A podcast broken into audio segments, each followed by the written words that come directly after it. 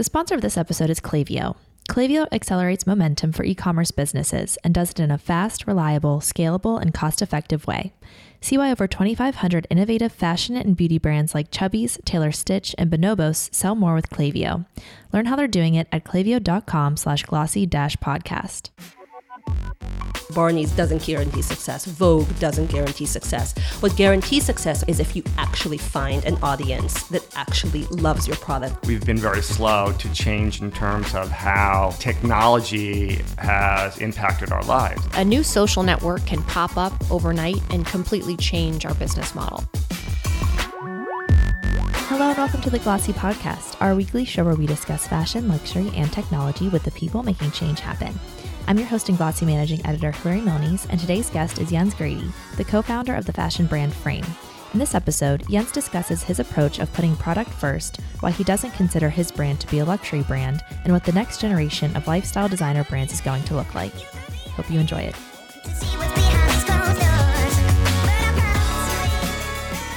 Thanks for joining us, Jens. Thank you. Thank you for having me. So, tell us before you launched Frame, you had an agency called Wednesday. Mm-hmm. Is that right? Yeah. So why don't you tell us a little bit about your agency background and how that funneled into Frame and and how you used what you learned on the agency side to launch a denim brand. So Erik, who is my uh, partner in Frame, we um, we started working together almost 18 years ago uh, today. We were working for a guy called Tyler Brule, who had a magazine in London called Wallpaper and it was let's think early 2000 so actually the year 2000 mm-hmm. and um, we met we were both very young we're 21 years old and we um, i believed i was that i came to wallpaper for an editorial job and as i showed up on my first day he said you know we have this new agency mm. uh, called wink and and actually why don't you go up there and and and, and make yourself useful, which is isn't at all what I had in mind. But I met Erik, and we had a couple of great years learning. And I think one of the most important things you can have in life is the opportunity to fail while keeping your job. And we really did a good job of failing. Mm-hmm. So we learned loads. And by the age of 24, uh, I think I just turned 25, we thought we should do this on our own. We should give this a go. And I think the conduit to go at it at such a young age was because we couldn't get a job together somewhere else. it's really hard to look for a job as a duo. Yeah. So we set up our own agency and we did what we knew how to do, which was to brand and market and advise brands in fashion and beauty. Mm-hmm. And what would you, how would you describe the agency landscape at the time that you launched um, your agency? What were brands really looking for uh, from an outside source at the time? Obviously, we've seen digital marketing change so much over the last 10 to 15 years. So, at what's, where were brands at the time that you launched the company? At that point in time, it was all about aesthetics. It was about creating the ideal image which was dissected and analyzed in granular detail by the client and by the audience. And fashion imagery really had or played a major part in setting the tone for a brand at that point in time. I don't think it does today. But at that time, the life was pretty good. I mean, we went for a week and came back with eight pictures, and, and, and that was called making a living. So it was a it was actually a far better time. to do a lot lot less with with the same resources. Equally stressed, but yes. in hindsight, I don't know what we did with the time. so it's obviously changed a lot. And so whenever you saw an opportunity for Frame, where was the agency? Like how had how had the agency's role changed for fashion? So what happened was Erik was a very talented creative, and I was a mediocre talent. So I had to make myself useful somehow. And while we built the agency, and and and really a few years later, we were working with big global campaigns for the likes of H and M or. Um, uh, Bally, later Calvin Klein, and, and, and, and more recently um, Moncler and Louis Vuitton. At that point in time, uh, we wanted to grow, but the fashion agency business was a very limited space. And both Erik and I are restless individuals. So, and also we weren't at that point in time married and we didn't own a home or uh, a dog or a car. We didn't even have driving licenses. and we didn't really have aspirations for any of it. We just wanted to create great things. And we want to create great things for our clients, but we also want to create great things with uh, people, other talented individuals of our own generation. Mm-hmm. So we had an advertising agency. We then started our own production company, and uh, which were doing our shoots and commercials. We then quickly acquired a PR agency and then another one, and then we were in the PR business somehow accidentally. We thought this is not a great business to be in. Um, but we had incredible clients, uh, Christopher Kane and Erdem and Giles and, and um, and, and, and so forth. So we went into selling their collections, later into distribution. And I don't exactly, I can't recall us having a strategy. But somehow, over a seven year period, we had built this group of companies called the Saturday Group. And we had offices all over the world. And there was hundreds and hundreds of people working in it. And I don't think there was a plan to it. Frame came out of that. It came out of a very simple wish. We wanted to make a product. We had had the great privilege to work with some of the most talented designers and and creatives and uh, entrepreneurs um, that were around, and and we've learned so much. And and at some point, you go, we should do this for ourselves. We should try it but we didn't have a great aspiration. We didn't sit down and craft a master plan of how to build a new lifestyle brand from California. We were sitting in London and said, you know what?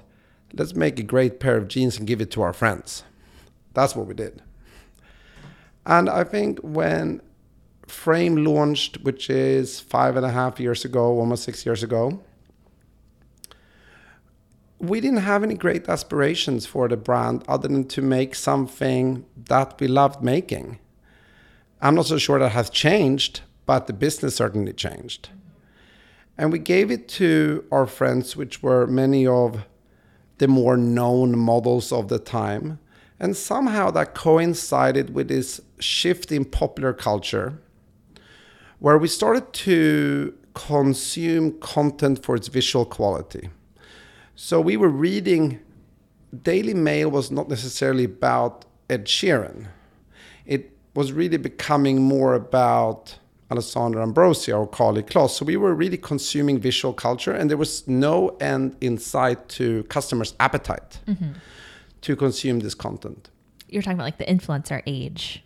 I, I'm talking about the pre-influencer the, the lead up into it. Yeah, before we coined mm. the vernacular, before we created agreements, um, before it was corporatized, and it feels like a long time ago. It's it's five six years ago, right? In in, in essence, and they were frame because we had worked with many of um, those incredible, inspiring women, and they they wore our jeans and they weren't shy to talk about it. And um, retailers and customers took instant notice. We were very lucky, in fact. Mm-hmm. So, what was your first distribution strategy out of out of the gate with with Frame? Did you just start a site and then and then it grew from there? Uh, did you have a plan for how you wanted to sell the the jeans? Um, you know, once it so, sort of hit the masses at the time we were running a, a big company out of London. So we didn't have a strategy. I think the strategy was does anyone really want to sell our jeans? We got Barney's on board, we got Net-a-Porter on board, we got Ron Herman, I believe, and a few others that came on board early. And my the memory kind of escapes me. Um, because I don't think we focused on it. There was really was not a master plan. We sold it to a few accounts, and then it sold out. And then after six months to a year, we were like, our side project is kind of not a project; it's actually a business. Yeah. When did you realize that this is okay? I need to focus on this full time. Much later, much later, maybe a few years later. I think, you know, today frame is available in, in probably around 3,000 doors or so. We have five uh, standalone stores with a six opening next month and another 10 openings planned for the following 12. And we have a great direct business. Now it's clearly a business. It's always hard to say what the transition period was, but Erik and I decided three years ago that we were going to sell the agency business that we had built and that it was time for a new generation to take over the agency and build on what we started. And I think that was the transition to focusing full time on Frame. Mm-hmm. So, what changed for your your day to day and your outlook on the business? Like, when did you okay sit down and say, okay, we need a strategy for this thing that's kind of grown on its own while we were focusing a lot of our attention elsewhere? Whenever you were full time working on Frame, did anything change about how you operated the business? Did you, you know, did you write down and sit down and like write out the plan for for where it would go next? We are very lucky to have worked, as I said, with a lot of people in the fashion business and have a big network around us. So, of course, you consult the people around you and you get their input. And we have learned so much from people like Remo Ruffini, who has Moncler, who's been a big inspiration um, to how we looked at frame. Andrew Rosen, who's the founder of Theory, who is uh, Erik's and my mentor in life and in business. So I think we, we had no shortage of amazing people to ask. But in the end of the day, a business and a brand has its own life. And it normally goes right when it goes right when when you are authentic to what you're about. Erik and I make clothes for the women and men that surrounds us in our lives. We don't try to think about a customer. We don't we don't necessarily try to think about distribution strategy. My strategy is to be sold where our customer are. And we look at our partners in life and many of the women and men that we work with or that we know from the industry and from our career, which is a 20 year career in fashion. And if they love what we do and we are sold where they go, that's kind of the strategy. Mm-hmm. So when you say like an authentic brand that, that those people would want, how would you describe the the frame brand and the and the story that it, that it does tell? Because I'm sure, you know, at some point you want to rope in new customers as well. I, th- I, think I think that's absolutely right. and uh, luckily, there seems to be new customers who want what we do. I think we, the frame brand is trying to capture a sense of casual chic. It's really rooted in the likes of 70s style icons, mainly European, uh, like Jane Birkin, for example. And we have taken that aesthetic through an American lens for comfort and fit. That's the foundation of our of our collection. But we really make clothes. We're trying to build a wardrobe of great pieces that you know you buy a jacket and one year later or two year later you pull that jacket out because you still look good in it or that dress or that shirt that you will wear over and over again. And it's fashionable, but it's not fashion. It's more style. It's more casual than, than what I would say New York chic is. It's more a reflection of, uh, yeah, I think that if Jane Birkin was active today, she would live in California. Mm-hmm. And wear frame. And wear frame. So, as you mentioned, you're not focused so much on distribution and, and, the, and the end customer. What about the team that you've hired for Frame in the years since it became the full time business? How have you surrounded yourself with people who know okay how to how to translate something like that into a business model? I look to higher attitude over experience. I think experience is is is great, but attitude is the most important quality in every single person. When you read about other great people, they weren't born great. You become great for what you do and for what you learn, and that's your attitude. It's how you go into things. And I've we try to attract people to our business that love our product. We're going to take a quick break to hear from today's sponsor, Klaviyo. Whether it's being able to execute marketing ideas you didn't know were possible or bringing to life the ideas you didn't have the tools or resources to do before, Klaviyo makes it possible for you to level up. You can try it for yourself at klaviyo.com slash glossy dash podcast. Now back to the episode. And so as you're growing, you have the wholesale accounts and the physical stores. What have you found about the ways because we, we talk to so many direct to consumer brands that start up and they say that oh we're not going to go through wholesale accounts we're not going to you know maybe we'll start with pop-up stores down the line we want this to build this online community and, and, and own that customer what's what's that strategy been like for you uh, since you started out on the wholesale side um, as a brand that started relatively mm-hmm. recently mm-hmm. it's it's a little bit more rare today it's a really good question and i thought about this not too long ago I think too many brands are too focused on the business of the business mm-hmm. rather than the business of making clothes. Rather than the product itself. Rather than the product itself. Distribution, which is what we're discussing here, mm-hmm. is just a way for you to get hold of what I do. So there's no better or worse distribution. I'm not in the distribution business, I'm in the brand business. I'm trying to make beautiful clothes to make your everyday that little bit more chic. That's that's what I do. As a customer, you want that to be available to you wherever you are. And my mission is to sell just a little bit less than the demand for what I do is. That I think is the if you're buying it directly from Frame, or if you're buying it from one of our retail partners, or if you're going down in Aspen or New York or uh, San Francisco or Los Angeles and you go into a Frame store, I'm not so concerned about that. And if distribution changes, so can I, because I'm in the brand business. So if e-commerce takes a bigger share of the market, I will focus more of my efforts on e-commerce. If you want me to open stores in the neighborhoods where you live, I'll open stores in the neighborhoods you live. I think there's too much focus on the business of the business because that is controllable. And there's not enough talk about making amazing product.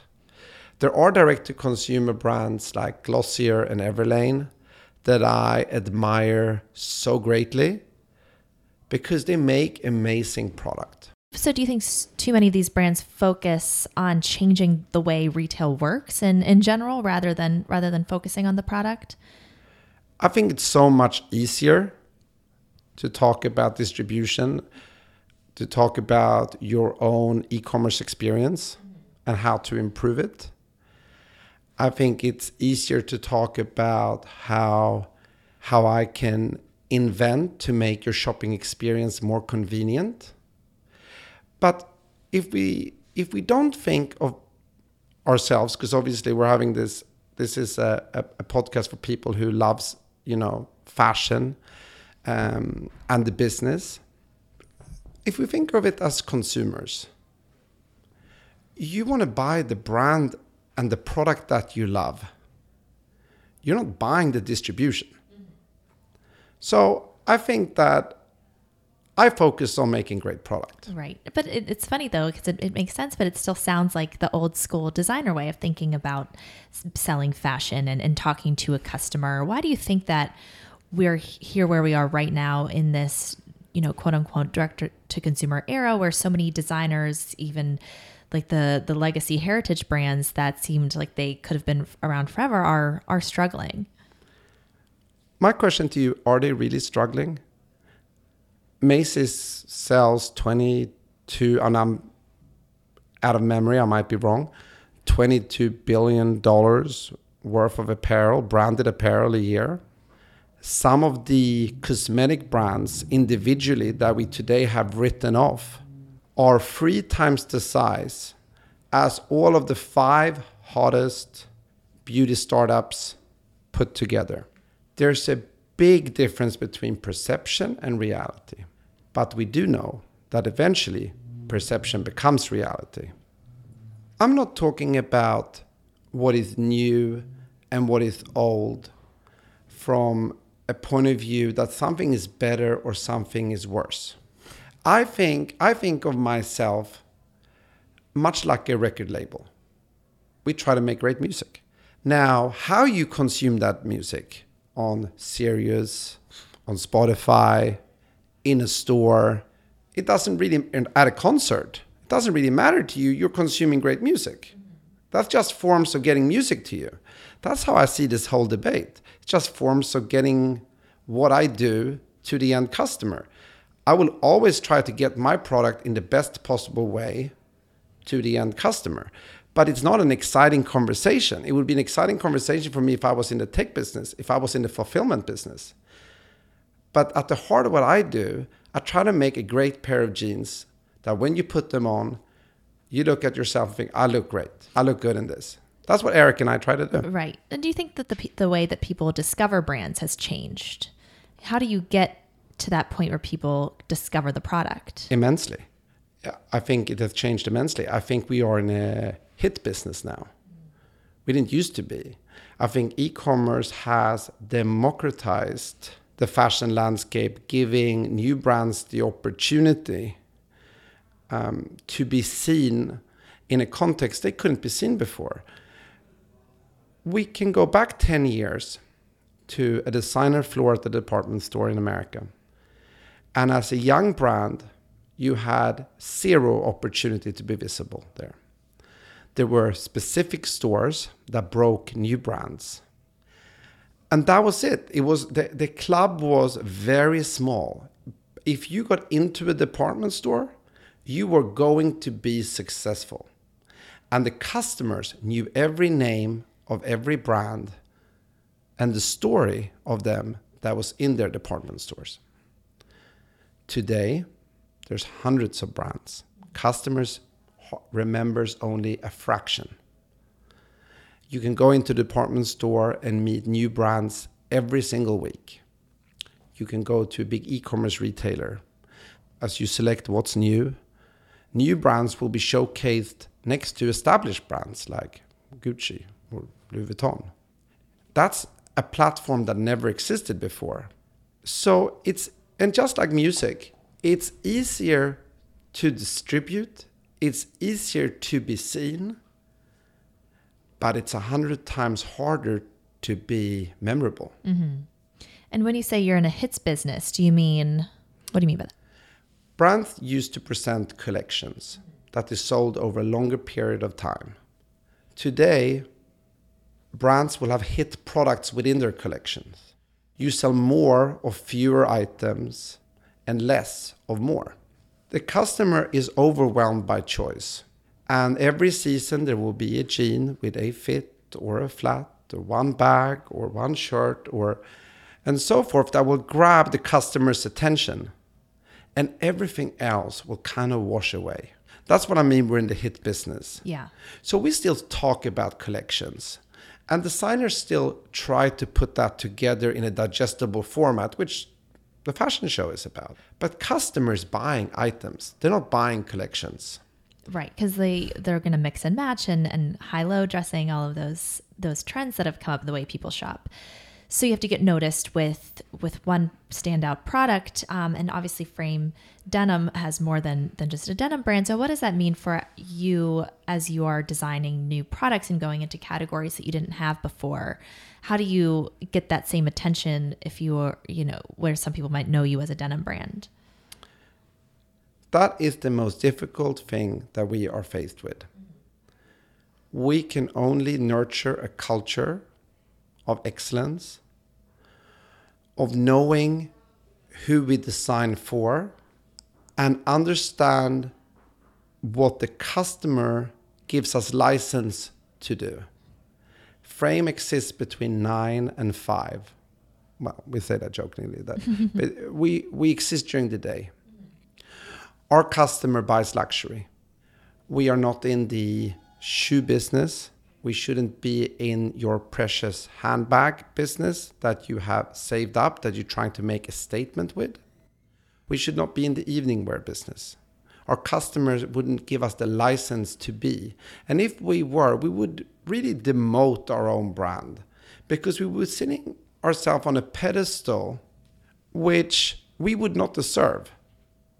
What we do great is your daily wardrobe.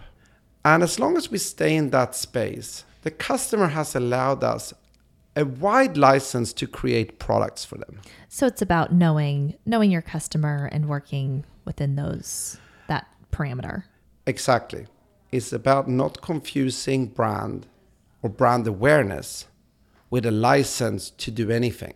So to, to go back to your earlier point about whether these brands, these heritage brands are struggling or not because they still have big volume businesses, but the perception might be that they've kind of fallen out of fashion. If you're still you're of course you're still making a lot of money and, and, operating at a much bigger scale than than some of the smaller brands that we hear that are doing so well. Do you think that there's a limit now of how big consumer brands can and should grow that that maybe wasn't the case in the past there has been some debate if a new fashion brand can break a billion dollars i think that's a fair argument to be had we will have it until a fashion brand breaks a billion dollars. I would say historically there's been periods where many brands have emerged and long periods when they have not. Around the late 70s to early 80s, where either founded or became known brands like Armani, Ralph Lauren, Dolce & Gabbana, Versace, uh, Prada, Calvin Klein, Donna Karan. really a long list of brands. It really coincided with the spread of distribution of American department stores, allowing these designers to finance the production of what they were doing and and gain fame and control their companies and control their destinies. Then we really have to wait until 2009 to look at this new generation of brand that came to prominence. Tory Burch and Michael Kors, Alex Wang, Phillip Lim. Why did that moment happen? We were in a recessionary period. There was always a floor in every department store filled with something called diffusion brands. And if you're under 25, you have no idea what I mean when I say diffusion brands. D&G, Armani Exchange, Valentino Red, that are largely extinct today. And Tory Burch and Michael Kors, in particular, sold the dream of fashion at the more affordable price. But it was distribution that enabled them to grow their business and become the brand, the household names that they are today. I think we are in that time now.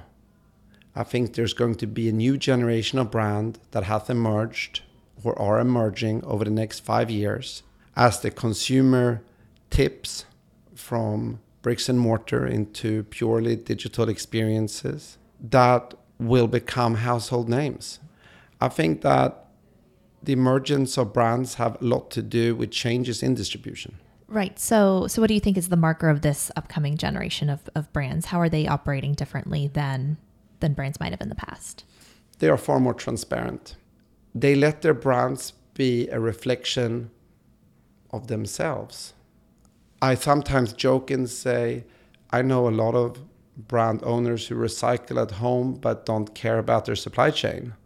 I think that the, some of the greatest brands coming up today, I think they are authentic to their founders. I think they engage the customers, that the customer own the brand together with the company. I just think that that layer, like we are people, we own a brand, and we sell to customers which I think is really prevalent in, in earlier generations. I think that's becoming more opaque. And I think the brands that are winning make sure that the values of the individual is the value of the business. Customers have a lot more control and, and power or influence than, than they might have in the past. Without a shadow of a doubt. And it's far more direct. In the end of the day, having said all of this, it's still about making great product. Right. You've got to make beautiful product.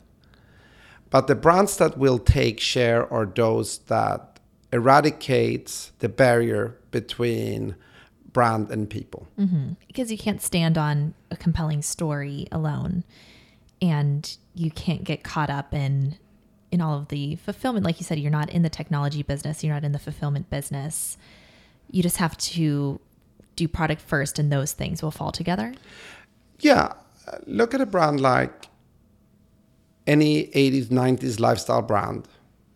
They would portray a lifestyle that they believed you wanted to buy.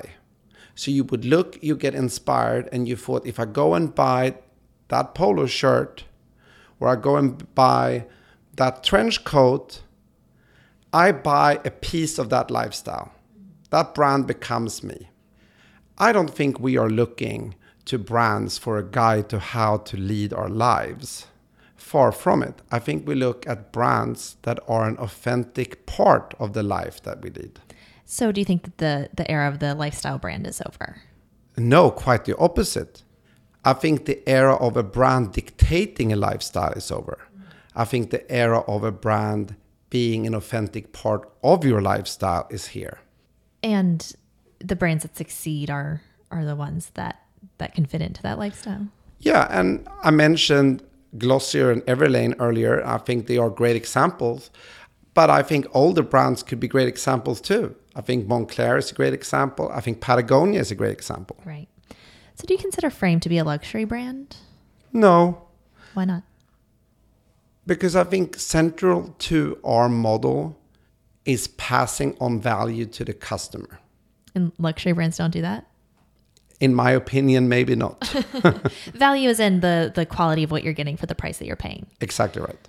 So it, so it's a little bit yeah more in the middle. Do you think that? So I I think we're almost out of time. Um, but just to wrap up, when you know where all of this is headed, do you think that there's going to be much of a distinguisher left between something like luxury brands or direct to consumer brands or lifestyle brands, if the customer is dictating so much of where these brands fit into their lives, and and it's less on the on the job of the brands to do that anymore?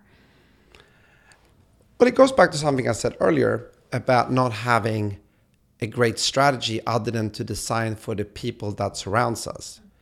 We're not trying to be a lifestyle, we're not mapping it out.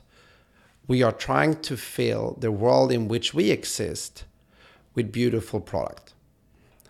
And we try to do that for people and our critics are the people that surrounds us. I believe in a world of large global niche brands. I think there's a frame woman in and man in every town in America and in most cities around the world. So my job is how do I connect to the woman and man from Shanghai to Stockholm that feels that frame resonates with their aesthetic and how they view themselves. And you keep the focus around the, the product that you actually venture out to do. Like you mentioned, you're not going to go outside of, of where that customer has demanded you to go.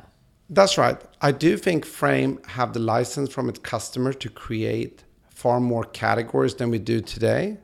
As long as we remember where in where in her life we have a place. Well, it sounds simple when you put it that way. I'll try to make it simple. Just just make great product. That's all.